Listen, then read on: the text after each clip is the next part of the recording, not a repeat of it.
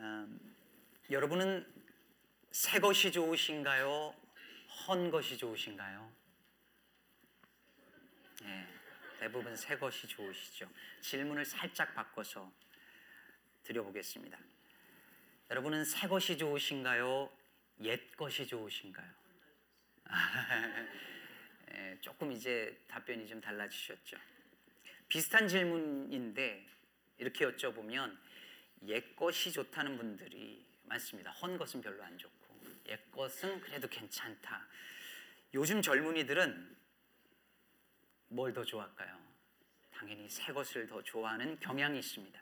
요즘 세상은 정말 새 것, 끊임없이 새 것, 새로운 것이 쏟아져 나옵니다. 얼마 전 제 아들 어, 요즘 비유를 얼마나 제가 잘 맞추면서 이렇게 지냈는지 모르는데 셀폰을 바꿔줬어요. 근데 예전에는 셀폰 비밀번호만 제가 살짝 알면 몰래 이렇게 열어볼 수가 있었거든요. 뭐 그런 적은 없지만 열어볼 수가 있었는데 새 폰을 사줬는데 이제 그럴 수 없게 됐더라고요. 왜냐하면 얼굴을 인식합니다.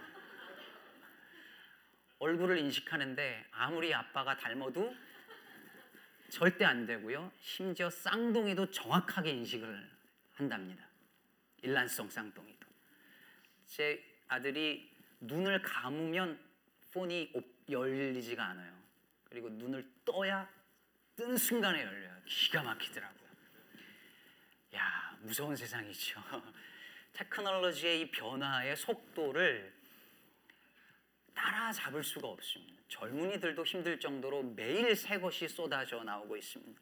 이런 세상에서 사람들은 그 변화에 발맞춰 살기 위해서 매일 새로운 것을 추구합니다. 새 전화기, 새 차, 새 집, 새 옷, 새 와이프, 새 남편 막 이렇게 막 추구하죠. 뭔가 예전 것과 다른 것, 새로운 것 이런 걸 원하고 옛 것이나 헌 것 이런 거 원하지 않습니다. 교회도 마찬가지입니다. 새로운 프로그램을 도입하고 새로운 행사를 하고 최신 영상, 음향, 기기를 선호합니다. 새로운 스타일의 설교자나 목회자를 원하고 전통적인 교회 말고 뭔가 다른 교회, 뭔가 새로운 교회를 늘 찾아다닙니다. 요즘 여기 유스, 어, 유스 부모님들 계신가요? 요즘 그 학생들을 가르치는데 제일 어려운 점이 뭔지 아십니까? 뭘 가르쳐도 뭘 해도 whatever, I don't care. 이게 뭐가 적극적으로 좋아하는 것도 아니고 싫어하는 것도 아니고 찬성도 아니고 반대도 아니에요. whatever. 별 상관없답니다. 관심이 없어요. 근데 요즘엔 어른들도 그렇습니다. 별 반응이 없어요. 설교를 해도 뭐 별 반응이 없고 그냥 그렇습니다. 아주 새로운 것, 아주 자극적인 이야기 외에는 어떤 이야기를 해도 그냥 심드렁한 경향이 요즘 어른들도 교회 안에 그런 게 분위기가 넘쳐나는 시대입니다. 그래서 요즘 목사님들은요, 설교하기가 너무 힘들어요.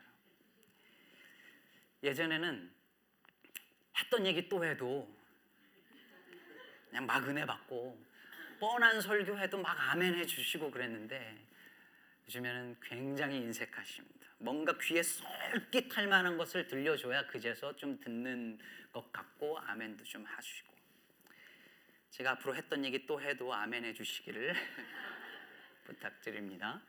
아멘. 일부 때보다 더 아멘 많이 하시네요. 근데 여러분 참 신기하지 않으십니까? 성경은 수천 년의 역사를 가져온 오래된 책인데 우리는 이 오래된 말씀 속에서 오늘도 새로운 은혜를 받습니다. 이 오래된 책 속에서 새로운 길을 발견합니다. 놀라운 일이죠. 그래서 찬송가 이백오 장에 보면 이런 구절이 나옵니다. 주 예수 크신 사랑 늘 말해주시오. 나 항상 듣던 말씀 또 들려주시오. 나 항상 듣던 말씀 항상 듣던 말씀 주 예수 그 신사랑 또 들려주시오. 사랑하는 여러분, 우리에게 필요한 것은 전혀 새로운 다른 말씀이 아닙니다. 항상 듣던 말씀을 또 듣는 것이죠. 그 평생 듣던 말씀 속에서 우리를 향한 주님의 변함없는 사랑과 은혜를 새롭게 발견하는 것입니다. 예수께서 빌립보 가이사랴 지방에 가셨을 때 예수님께서 제자들에게 물으셨습니다. 사람들이 인자를 누구라 하느냐? 사람들이 나를 누구라 하느냐라고 물어보신 거죠. 제자들이 대답합니다. 어떤 사람들은 세례 요한이라고도 하고 어떤 사람들은 엘리야라고 하기도 하고 또 예레미야라 하는 사람도 있고 선지자 중에 하나라 하는 사람도 있더이다. 그러니까 예수님께서 이번엔 제자들에게 이렇게 물으시죠. 너희는 나를 누구라 하느냐? 그때 베드로가 이렇게 대답합니다. 주는 그리스도시요 살아계신 하나님의 아들이십니다. 여러분, 베드로의 이 고백은 기독교 역사 이천 년이 넘도록 이어져 온 신앙 고백입니다. 교회사를 보면 우리 장로교회를 비롯한 개혁교회에서 수많은 신앙 고백서들이 나왔습니다. 우리, 우리가 속한 이 미국 장로교단에도 헌법 일 위 이만큼의 신앙 고백서입니다. 많은 고백서들이 지금도 나오고 있지만 베드로의 이 가장 오래된 고백만큼 가장 본질적이고 완벽한 신앙 고백이 없습니다. 오죽하면 예수님께서 베드로에게 이렇게 말씀하셨겠어요. 바요나 시몬아 네가 복이 있도다. 이를 내게 알게 하신 이는 혈육이 아니오 하늘에 계신 내 아버지시니라. 잘 보세요. 주는 그리스도시요 살아계신 하나님의 아들이십니다. 이 가장 오래된 신앙 고백이 지금도 사람들을 새롭게 변화시킵니다.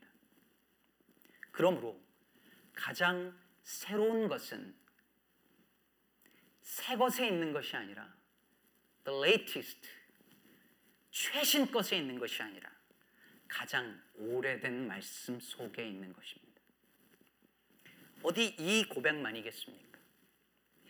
여러분, 수년 전 혹은 수십 년 전 받았던 그 말씀 속에서 받았던 그 은혜가 수년이 지나고 수십 년이 흘렀는데도 여전히 새롭게 은혜로 다가오는 경우들 여러분 경험하시지 않습니까? 그것이 우리가 이 오래된 말씀을 오늘도 읽고 묵상하는 이유이고 세상은 다 이제 아웃데이트도 됐다고 쓸모없다고 여기는 그 헌 것, 옛 것, 오래된 것의 가치에 주목하는 이유인 것입니다. 우리가 새 물건을 사면 기분 좋지요. 아까 헌 것이 옛 것이 좋다고 하신 분들도 새 물건 사면 되게 기분 좋잖아요. 요즘에는 뭐 아마존에서 이렇게 박스로 탁 오면 아니면 누가 선물을 해주면 새 것을 포장을 탁 뜯으면 기분이 참 좋죠. 아닌 척 하시는데 다 좋잖아요, 그죠? 새 것을 받으면 너무 좋습니다. 그러나 여러분 아십니까? 포장을 딱 뜯는 순간 그 새 것은 더 이상 새 것이 아니죠. used one입니다. 새 목사가 왔습니다. 새로워 보이시죠? 아니, 아닌가요? 음, 기분 좋으신 거 맞죠? 아니어도 할 수 없습니다. 이제 물을 수 없습니다. 에, 아마존 리턴이 잘 되지만 목사는 잘 안 됩니다. 새 목사가 왔습니다. 그러나 너무 분명한 건 저도 곧 헌 목사가 된다는 사실입니다. 지난 송구영 신예배 때 포장을 딱 풀어서 지금 벌써 일주일 올드원이 됐습니다. 새로운 목사님이 왔으니 이제 우리 교회가 부흥할 거라는 소문이 제 귀에까지 들려왔습니다. 굉장히 부담스러운데 그런데 부담스럽지만 그렇게 되었으면 좋겠습니다. 새 목사님이 오셨으니 교회에 변화가 있을 거라고 짐작하는 분들도 계시겠지요. 네, 아마 변화가 있을 겁니다. 교회가 새로워질 거라는 기대를 가지는 분도 있고 염려를 하는 분들도 계실 겁니다. 네, 변화도 있을 것이고 새로워지는 것도 분명히 있을 겁니다. 어쩌면 많을지도 모릅니다. 그러나 기쁨의 교회 청빙을 받고 부임하는 순간까지 제 마음에 든 생각은 이제 뭔가 좀 다른 새로운 목회를 하고 싶은 그런 마음이 있는 저에게 어쩌면 하나님께서 주셨던 말씀은, 마음은 이미 지난 오 년 동안 이 시카고 기쁨의 교회에 역사하셨던, 이미 역사하셨던 하나님의 그 은혜의 가치들을 가볍게 어기지 말라는 말씀이었습니다. 새 목회, 새 교회, 그 새 것의 가치에 너무 쉽게 마음을 빼앗겨서 김지호 목사님의 지난 목회와 그리고 성도 여러분의 그동안의 헌신을 가볍게 여기지는 말아야 한다는 생각이었습니다. 지난 주간 김 목사님의 목회 흔적을 이렇게 사무실에 앉아서 들춰보고 또 이야기를 들으면서 김 목사님이 얼마나 성실하게 잘 목회하셨는지 분명하게 알 수 있었습니다. 저는 더 잘할 자신은 없습니다. 여러분도 마찬가지입니다.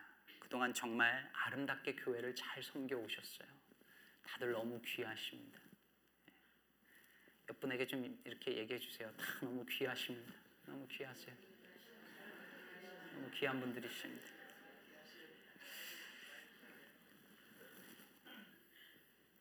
늘 자기 곁에 있는 사람을 귀하게 여길 줄 알아야 해요. 그러므로 사랑하는 성도 여러분, 이제 우리가 새 목회자, 새로운 변화, 새로운 부흥에 관심을 기울이는 것도 중요하지만 그에 앞서 이 시카고 기쁨의 교회가 처음 세워질 때 하나님께서 주셨던 그 마음을 회복했으면 좋겠습니다. 정말 예배다운 예배를 드리고 싶 했던 그때의 열정과 감사와 감격이 되살아나기를 축복합니다. 교회다운 교회이기를 소망했던 그 간절한 기도가 다시 뜨거워지기를 소망합니다. 그래서 이천십구 년 교회 비전을 리처치, 다시 기쁨의 교회로 정했습니다. 담임 목사가 새로 왔지만 기쁨의 교회는 여전히 기쁨의 교회입니다.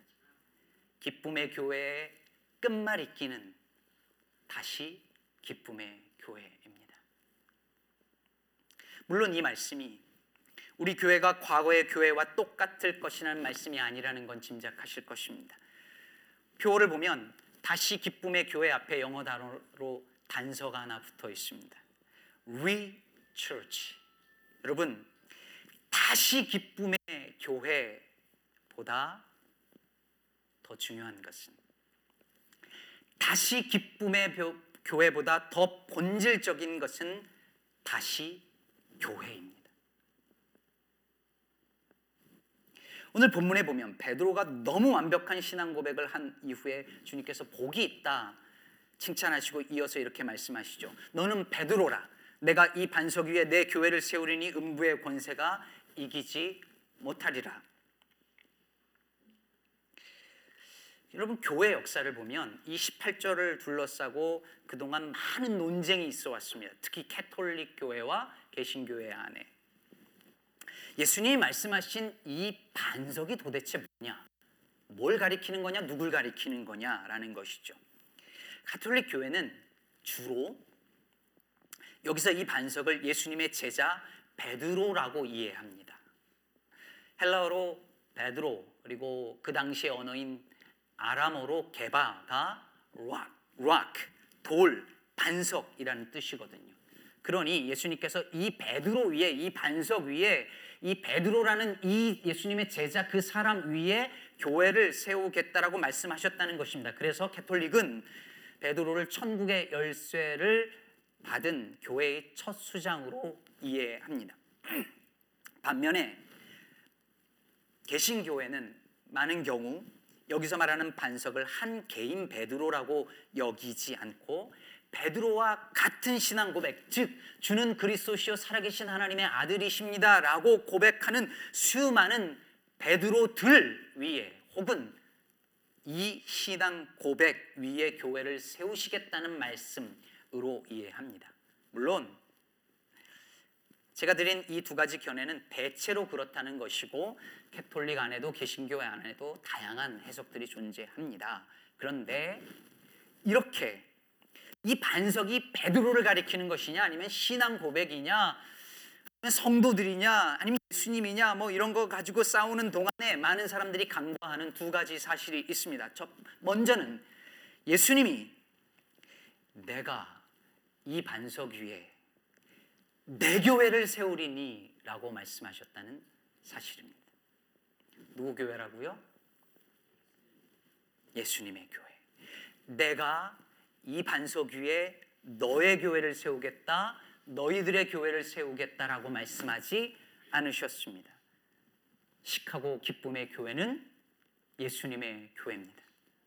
예수님만이 이 교회의 주인이십니다.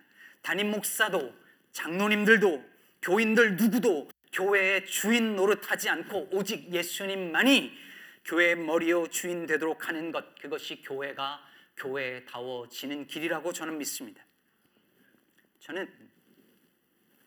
교회가 너무 지나치게 담임 목사에게 집중하는 것에 대해서 우려하는 사람입니다.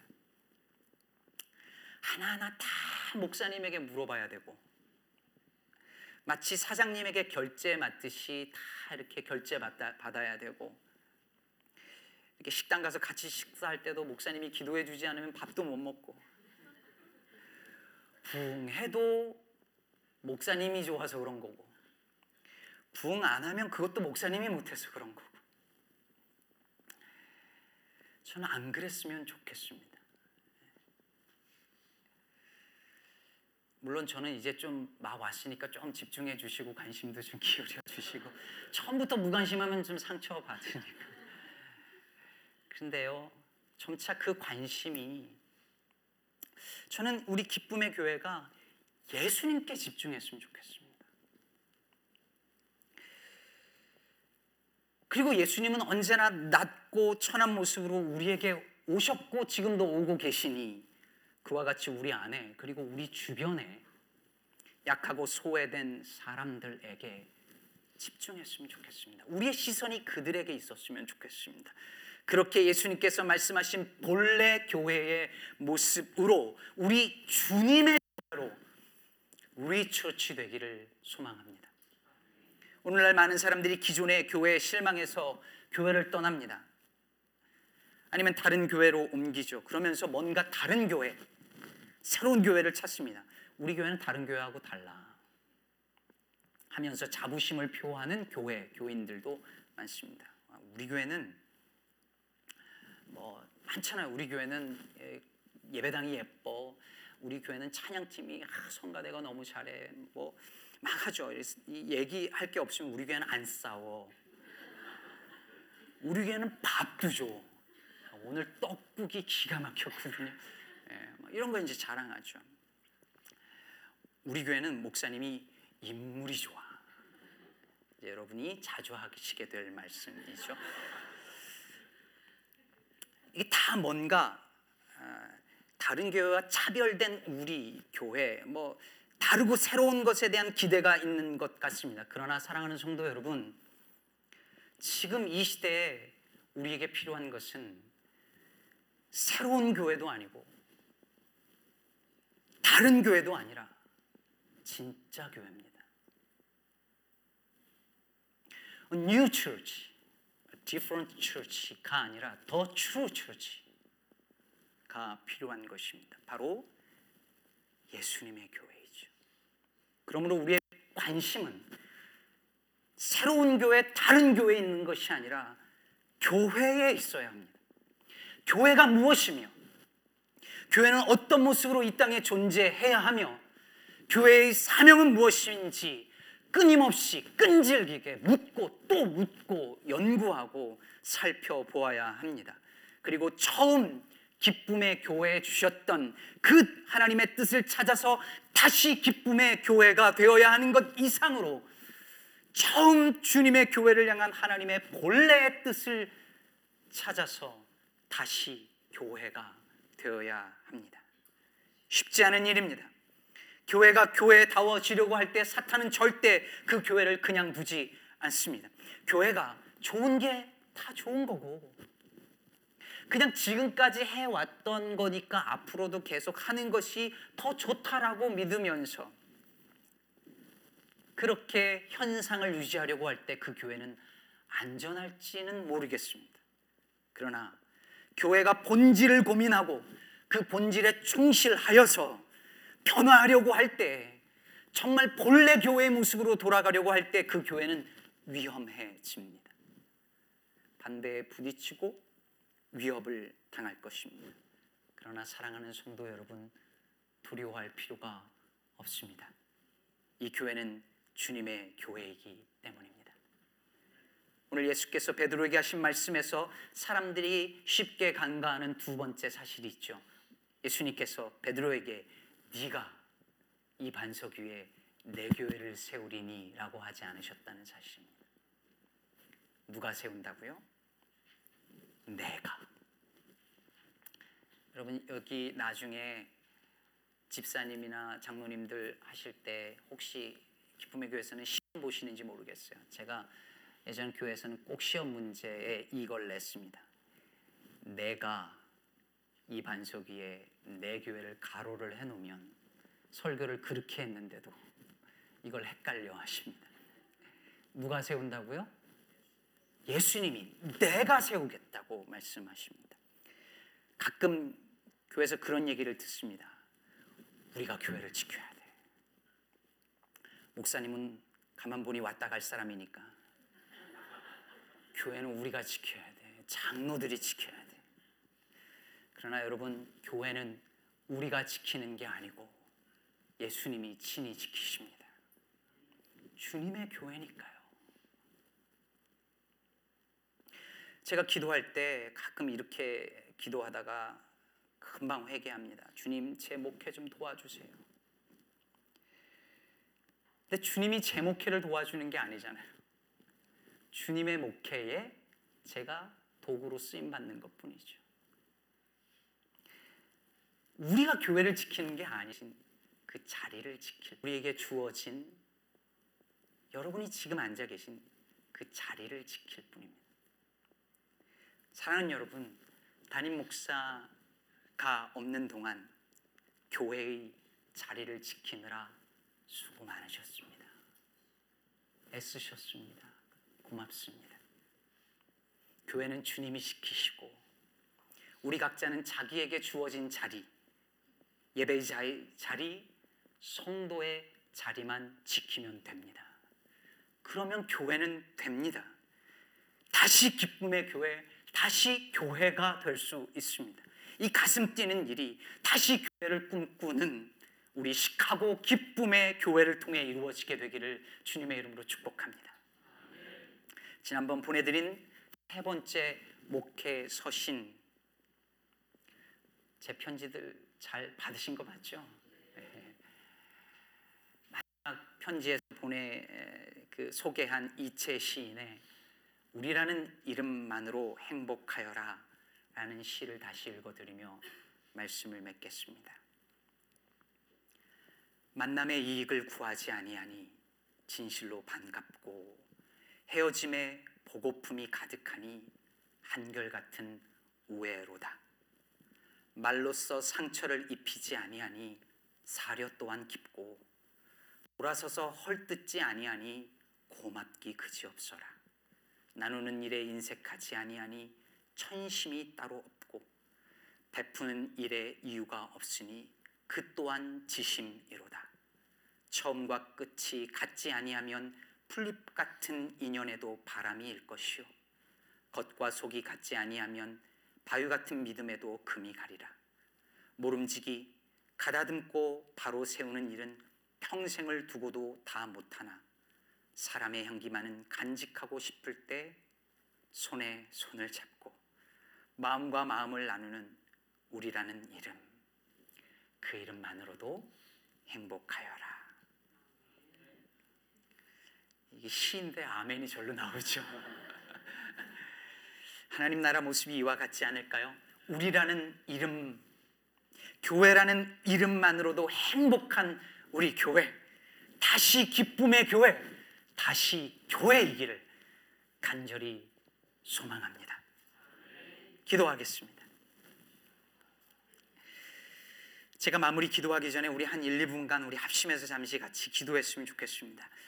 이 시간에 우리 다 같이 기도하실 때 주님, 내가 내 교회를 세우리라 말씀하신 주의 음성을 믿습니다. 새로운 것을 기대하는 동시에 또한 이미 우리들에게 주셨던 은혜, 또한 주님께서 처음 품으셨던 그 뜻을 겸손하게 구하는 교회 되게 하시고, 어느 누구도 주인 노릇하지 않고 예수님만이 주인 노릇하며 내가 교회를 지키는 것이 아니라 주님이 교회를 지키신다라고 하는 이 믿음으로 다시 기쁨의 교회이게 하옵소서.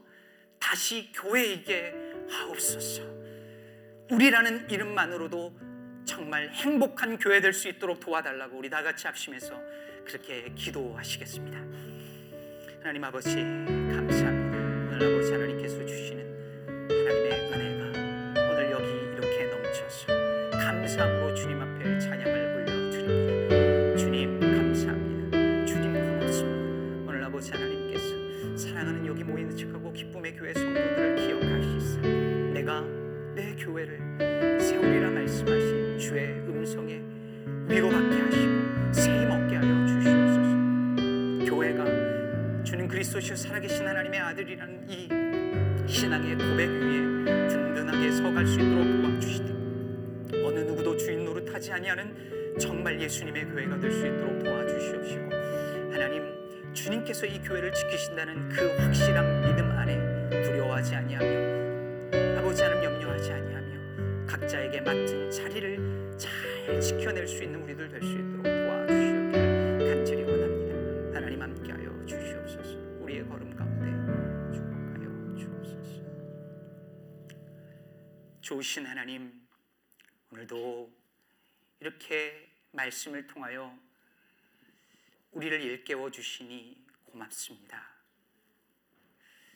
내가 이 반석 위에 내 교회를 세우겠다 하신 주님을 찬양합니다.